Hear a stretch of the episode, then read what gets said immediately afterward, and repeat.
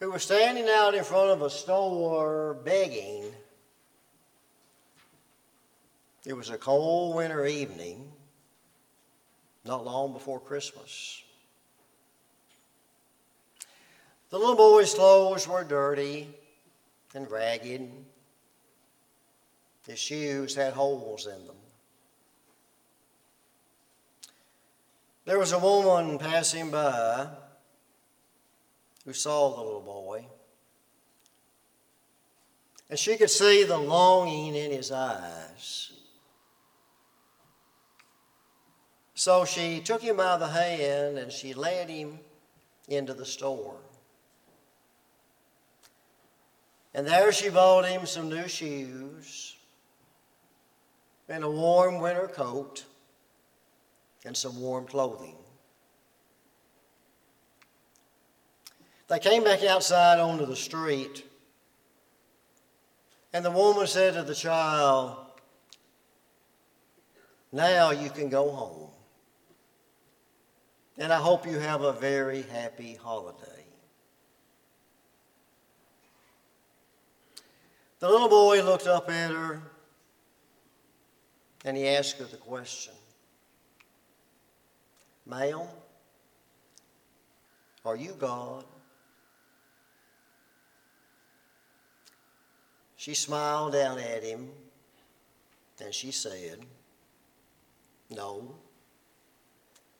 I'm just one of his children. The little boy then said, Well, I knew you had to be some relation.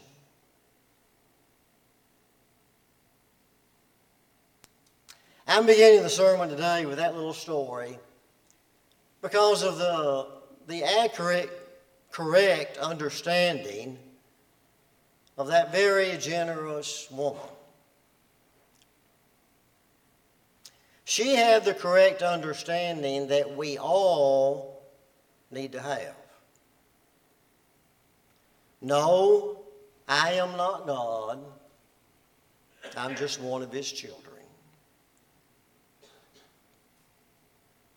Now, you might think that would be obvious and that nobody would ever, ever think otherwise. But you know, that's not always the case. We sometimes hear about people having a, a God complex. And I looked up the definition of that, and that's defined as a mental disorder characterized by an inflated sense of self importance, entitlement, and a deep need for admiration.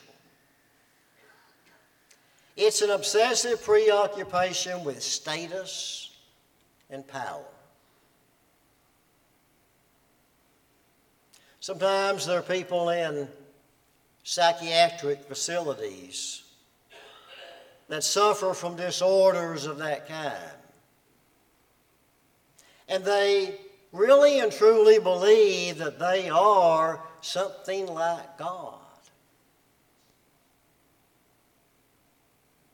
But you know, they're not the only ones that can develop that problem. Since the creation in the book of Genesis, Satan has been tempting mankind with the possibility that we too, we too can be something like God. Look at what happened in Genesis 3 2 through 5. And the woman said to the serpent, We may eat the fruit of the trees of the garden, but of the fruit of the tree which is in the midst of the garden, God has said, You shall not eat it, nor shall you touch it, lest you die. Then the serpent said to the woman, You will not surely die. For God knows that in the day you eat of it, your eyes will be opened and you will be like God. Adam and Eve fell into Satan's trap. Countless others throughout time have done the same thing. Satan whispers in our ears, Why serve Jehovah God? When you can be the Lord and Master of your own life. After all, you have everything you need to be your own God, your own Master. And you know, every single day, every single day, we're all faced with the same choice as Adam and Eve. Do we worship, follow, and obey the one true God? Or do we worship ourselves and follow our own desires?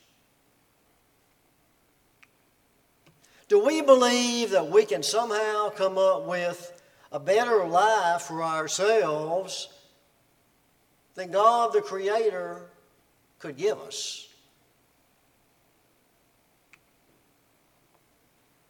The truth that all of us must believe and embrace and obey is that there is but one true God and we are not Him.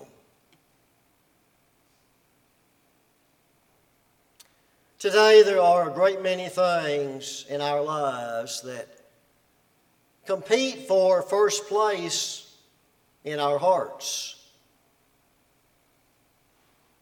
Things that are nothing wrong with in and of themselves. And in this series of lessons that I've been doing on counterfeit gods, we've studied about just a few of them, just a few of them on the screen. God is not going to share the throne of our hearts with all the many pleasures of this life that we may enjoy including all of our, our different kinds of entertainment today, and even our food that we've studied lessons on. God is not going to share the throne of our hearts with the things of this world that we believe will give us power, like our worldly success and our money And God is not going to share the throne of our hearts, even with people that we highly value and deeply love, even family that we talked about in the last lesson. And so today, there's one more counterfeit God there's one more little g God in this series that we're going to study. And it belongs right here in the temple of love along with family. And it's the God of me. The God of me. Like all the others in this series, the God of me is a false God an idol that we can allow to take the place of the one true God, Jehovah God. And when that happens, you know what that's called. That's called idolatry. It's not a coincidence that we're studying this counterfeit God, the God of me, that's the last sermon in this series. You may or may not be tempted by the other little g gods that we've studied so far. But I guarantee you that all of us, every single one of us, will likely have to wrestle with the God of me at some point in our lives. And it may be every single day. And the really dangerous part about the God of me is that he is able to hide himself so well, so deceitfully, that we may not even recognize him.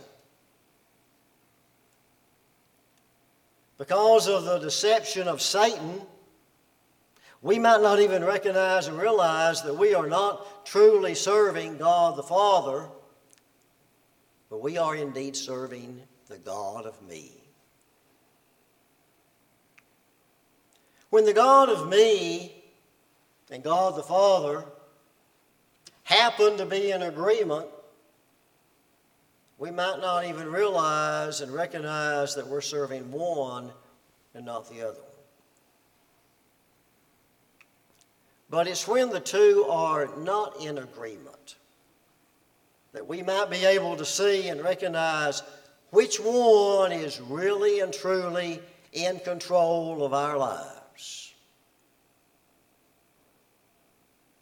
So, what are some of the symptoms that might help us to realize and recognize that the little g God of me has taken over the throne of our hearts. What are some of the symptoms? Well, there are at least four symptoms, probably more, that can show up if we're allowing the God of me to be in charge. And the first symptom is pride. And what we're really talking about here is a, a lack of humility. A lack of humility. You know, the Bible has a lot to say to us on the subject of pride. The word pride is found 51 times in the Bible. And in almost every case, and I actually took the time to look up those 51 times. In almost every case, it's referred to in a negative way as a sin in the sight of God. You know, pride was the trap that Eve and then Adam fell into in the Garden of Eden that we already mentioned. Satan appealed to their pride. The God of me encourages us to put our trust in our own thinking, our own judgment. God of me says to us that I'm always right. My way is the best way. God of me says to us that we are better and we know better than other people. But the really scary part is that the God of me can convince us that we know better than God Himself. The second symptom is actually, you might say, an outward manifestation of the first one, pride, and it's boasting. And like the symptom of pride, the Bible has a lot to say about boasting. The word boast or form of it is found 68 times in the Bible. And just like the word pride, in almost every case, it's referred to in a negative way as a sin. The God of me says to us that prideful boasting about ourselves and our accomplishments is a good way to boost our ego, make us feel good. But you know, God's Word says just the opposite to us. In many, many passages, such as Proverbs 27, verse 2 Let another man praise you and not your own mouth, a stranger and not your own lips. A third symptom that shows up when the God of me is in charge is insecurity. You know, people who are very prideful and boastful are often actually insecure down deep in their hearts. And so they try to compensate for that by, by their prideful boasting. The God of me is preoccupied with what others think about me or about you. Because the God of me is on the throne of our hearts. And when that happens, then everything is about me. And the God of me is terrified of failure. Because failure might show others that we're not as great as we're advertised to be.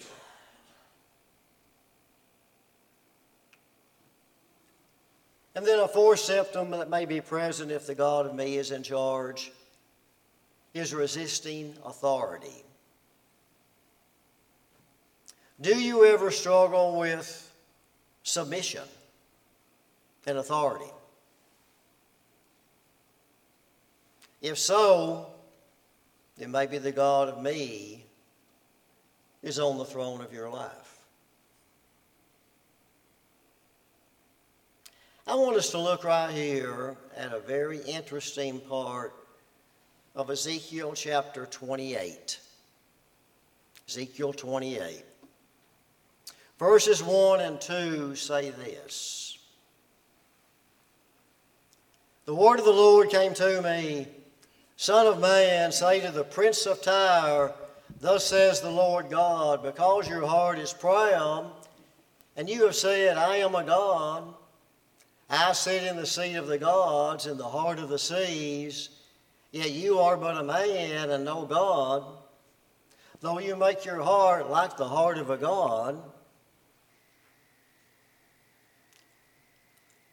And in the next verses, God goes on to say that the prince of Tyre was indeed wise, and that his wisdom had made him wealthy and successful. But because he had become proud and had thought of himself as a God, the one true God would punish him through the swords of foreigners and bring about his death. Look at verses 9 and 10. God said to him, Will you still say, I am a God in the presence of those who kill you? Though you are but a man and no God, in the hands of those who slay you. You shall die the death of the uncircumcised by the hand of foreigners. For I have spoken declares the Lord God. And then in the verses that follow, Ezekiel is told to give a lamentation over the prince of Tyre. And in that lament, God talks about how he had created a being full of wisdom, perfect in beauty. And that being was anointed as a guardian cherub on the mountain of God. But then that being's heart became proud because of his beauty. And he became corrupted in his thinking. And in verse 16, God says, So I cast you as a profane thing from the mountain of God. Now, here's my point. All of that sounds a whole lot like a description of Satan's corruption and fall from heaven. Satan is a created being. But he began to think of himself as being as great or greater than the Creator, God Himself. You see, what happened to the Prince of Tyre and what happened to Satan is also what can happen in our own hearts when we serve the God of me. The human heart is an idol factory, we could say, that mass produces idols, including the God of me. But as we've already said in this series, idols cannot be just removed or kicked out, they have to be replaced. They have to be replaced. Something else must be put in their place. So, what must the idols be replaced by? Well, the answer is by Jehovah God Himself. Right here, I want us to take a look at two Bible accounts of people who finally discovered in their lives that God was all they needed. And they were therefore able to remove the false gods, the counterfeit gods, from their lives. One account is in the Old Testament, the other one is in the New. First account is the story of Jacob. As you may remember, for all of Jacob's life, he had been competing with and, and wrestling, you might say, in some way, with his twin brother Esau. Even in their mother's womb. Genesis 25 says that Jacob and Esau struggled together within her. As they grew up, Jacob competed with Esau for the favor and love of their father Isaac and for the honor and leadership of their family. Now, their father Isaac constantly favored Esau over Jacob because Esau liked to hunt. And their mother Rebekah favored Jacob. You know, playing favorites does nothing but cause problems when it happens in the home. Playing favorites does nothing but cause problems when it happens in the workplace. And yes, playing favorites does nothing but cause problems when it happens in the church. So finally, the day came when the father Isaac was to give Esau the all important blessing that went along with his birthright as the firstborn son. But with the help of his mother Rebekah, and with her planning, Jacob disguised himself as Esau. And he tricked his nearly blind, almost blind father, Isaac, into giving him the blessing instead of Esau. Well, when Esau found out what had happened, he vowed to kill Jacob. So Jacob ran for his life. Jacob went to an area called Haran, where his mother was from. And he ended up working for his uncle Laban for the right to marry Laban's beautiful younger daughter named Rachel. Jacob worked seven years for Laban in return for Rachel's hand in marriage. But then he was tricked into marrying Laban's older daughter, Leah, who by tradition was expected to be married first. He then had to work another seven years for Rachel, the younger daughter. So Jacob's life, we might say, was one long wrestling match to get the blessings he wanted. He wrestled with Esau to get the blessing from his father's lips. He wrestled with Laban to find the blessing in life with Rachel. But after all of that, he was still needy. He was still empty inside. You know, Jacob's relationships with his own family were often rough and difficult. His idolatry and his favoritism of Rachel and her children poisoned the lives of Leah and her children. In Genesis chapter 30, we read that Jacob deceived Laban over a, a livestock agreement. And with a huge herd of livestock and his family in tow along with him, Jacob ran from the region of his father in law Laban. He ran off.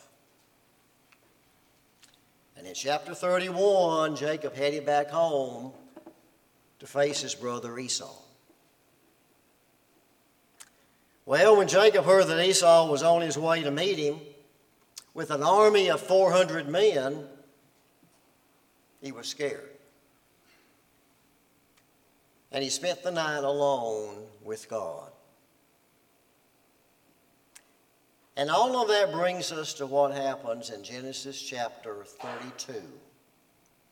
32. Then Jacob was left alone. And a man wrestled with him until the breaking of day. Now, when he saw that he did not prevail against him, he touched the socket of his hip.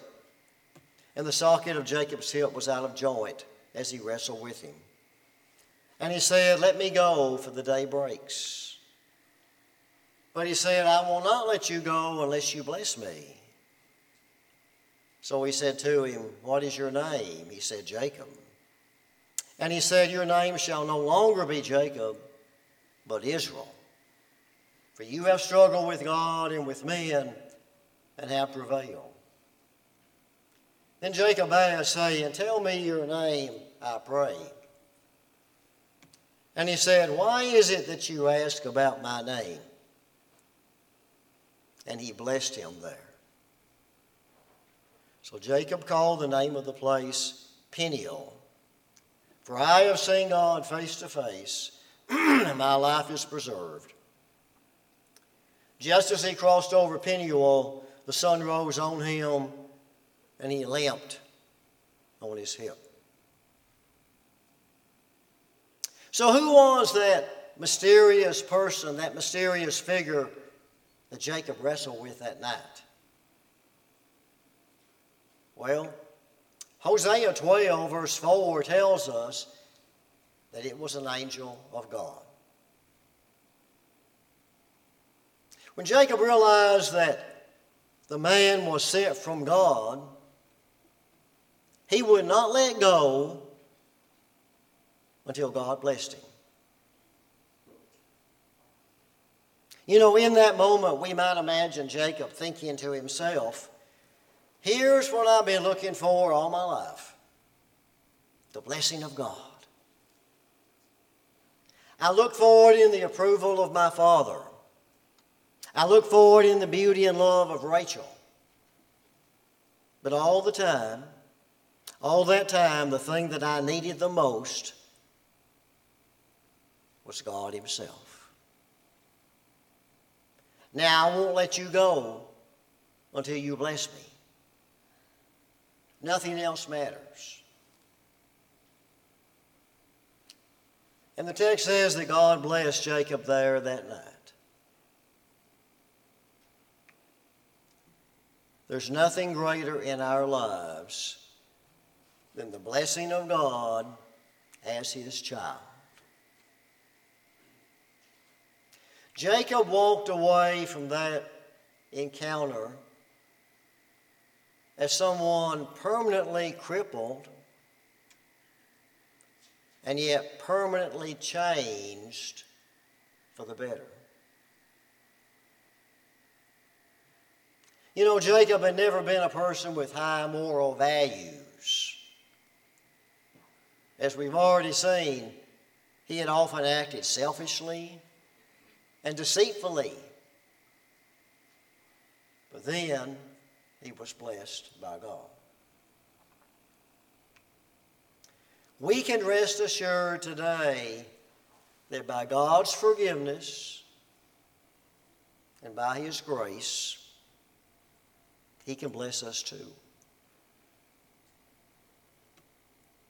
Here's a point that I hope you'll remember.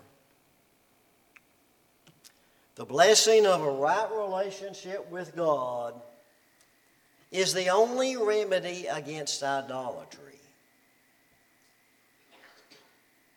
Only when we know the blessing of having a right relationship with God can we realize how unnecessary are idols and counterfeit gods. And like in the case of Jacob, we sometimes find that out only after a life of looking for blessings in the wrong places. Here's the second account of someone who finally discovered that God was all they needed. And it's the story of the Samaritan woman in John chapter 4. In John 4 3 and 4, the text says that Jesus left Judea and departed again to Galilee, but he needed to go through Samaria. But you know, if you look at a map of Israel during the time of Christ, there were ways to travel from Judea to Galilee and go around Samaria. And most of the Jews of that time did exactly that to stay out of Samaria because of the bad blood between the Samaritans and the Jews. But John says that Jesus needed to go through Samaria. So why? What was he talking about? Well, because there was a woman there in Samaria that Jesus, in his omniscience, wanted to have an encounter with. There was a woman there who had been desperately searching for something or someone to put her hope in. But time and time again, her search had ended in disappointment. So when Jesus arrived in Samaria, he came to a certain well called Jacob's Well at around noon. Noon was the part of the day when it got hotter, the heat rose. And Jesus, no doubt, was very tired from the journey, tired and thirsty. So he sat down at the well to rest and to wait for somebody to come along with a bucket to draw water. The well was likely very deep, and he had no way to draw water from it. So when the Samaritan woman arrived at the well, Jesus asked her if she would give him a drink. And she was very surprised when he asked her that. And she said in John 4, verse 9, How is it that you, being a Jew, ask a drink from me, a Samaritan woman? In the next verse, Jesus said to her, If you knew the gift of God and who it is who says to you, Give me a drink, you would have asked him, and he would have given you living water. Jesus then explained to her that if she drinks of his water, she would never be thirsty again. In other words, he has something to offer her that will satisfy her thirst forever. Now, obviously, she was thinking about the physical, but Jesus was talking about the spiritual. Well, she had nothing to lose, so she asked for his water. Jesus told her to go home and get her husband and come back together. And she told him that she had no husband. And then Jesus said, and we could imagine him saying this gently and, and, and with compassion. Jesus said, You have well said, I have no husband, for you have had five husbands. And the one whom you now have is not your husband. In that you spoke truly. Well, the woman then realized that Jesus must be some kind of prophet. And she tried to take the attention off herself by changing the subject. So, after a little back and forth talking, she tried to end the conversation by saying in verse 25, I know that Messiah is coming, who is called Christ. When he comes, he will tell us all things. To which Jesus said in the next verse, I who speak to you am he. You know, that's the only time that's the only time that we know of in Jesus' entire ministry when he voluntarily revealed who he was. So, can you imagine what she must have thought and felt at that moment? The happiness and the fulfillment that she had been looking for in five husbands that never lasted very long.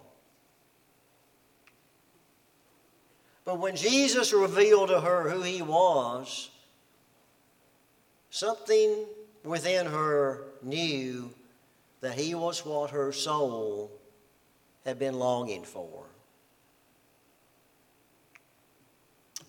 What Jesus promised to that Samaritan woman is a promise that he offers to every single one of us. The water that I shall give him will become in him a fountain of water, springing up into everlasting life.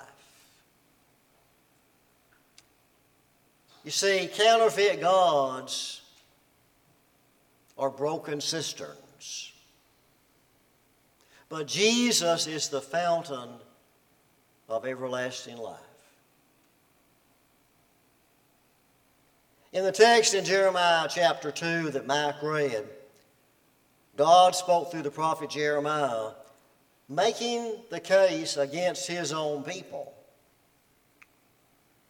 Therefore, I will yet bring charges against you, says the Lord, and against your children's children I will bring charges. Has a nation changed its gods, which are not gods? But my people have changed their glory for what does not profit? Be astonished, O heavens, at this, and be horribly afraid. Be very desolate, says the Lord. For my people have committed two evils. They have forsaken me, the fountain of living waters, and have hewn themselves cisterns. Look at it. Broken cisterns that can hold no water. God was saying to them that when they turned to counterfeit gods, false gods, idols, it's like digging their own broken cisterns to drink out of. Instead of drinking out of a spring of fresh, living water flowing right beside it. In Bible times, a cistern was an artificial reservoir that was dug down into the earth or carved into rock. And the purpose of it was to collect and store water. Israel has a long dry season with not many natural springs. So catching the winter rains in cisterns was very important. So during Jeremiah's time, cisterns like this one in the picture were an important part of life in, in everyday Israel. People would dig cisterns and line them with brick and plaster to collect and hold the rainwater when it came. But those cisterns were always springing leaks, losing water and even if they didn't leak, the water would often become stagnant. The supply would run out. You see, that illustration that we read in Jeremiah 2 that God used in his complaint against his people, that would have clearly made his point to the people of that day. No one would ever choose a cistern as their water source when a spring of crystal clear fresh water was available. And you know that shows the folly of idolatry. Why choose an idol, a counterfeit God that isn't real? when you can have the one true God. Today in 2022, we choose broken cisterns with stagnant water instead of the spring of fresh living water. We choose that when we look to something or someone to do for us what only God is able to do. When we turn to something or someone other than Jehovah God, we'll never be satisfied. We'll always be empty and thirsty. Why put our hope why put our hope in something or someone that doesn't hold water like a broken cistern? So, what are you thirsty for today? Are you stressed out and thirsty for peace in your life? Are you lonely and thirsty for love? Are you bored and thirsty for purpose? Are you thirsty for acceptance, for importance? Or are you just thirsty for something more, something better? The counterfeit gods that we've studied in this series, including this one today, the God of me, they all tempt us to chase after what they offer. But when we do that, when we do that, we're left more thirsty than ever. All counterfeit gods are like broken cisterns. But Jesus is the spring of living water the fountain of everlasting life. Jesus invites us to drink from Him. And when we do, when we do, if we obey Him and we're faithful to Him, then we'll never be thirsty again. Jesus is the fountain of living water that never runs out, and He always satisfies. When we keep Jesus on the throne of our hearts, then we can defeat the counterfeit gods like the ones that we've studied and many, many others that battle for our hearts and lives today. So, today, if you're not a member of God's family, the church, and Jesus invites you to come to Him. Come to Him and drink of His water. Believing that He is the Christ, the Son of the living God. And then turning away from your sins in repentance. Confessing the name of Christ, making Him the Lord of your life. Being immersed then in the waters of baptism for the remission of sins. And then living anew in a faithful life in Christ. If you need to respond to the invitation today in any way this morning, to confess sin in a public way, or to ask for the prayers of the church, or to obey the gospel and become a Christian, Christ invites you to come today. As together we stand and sing.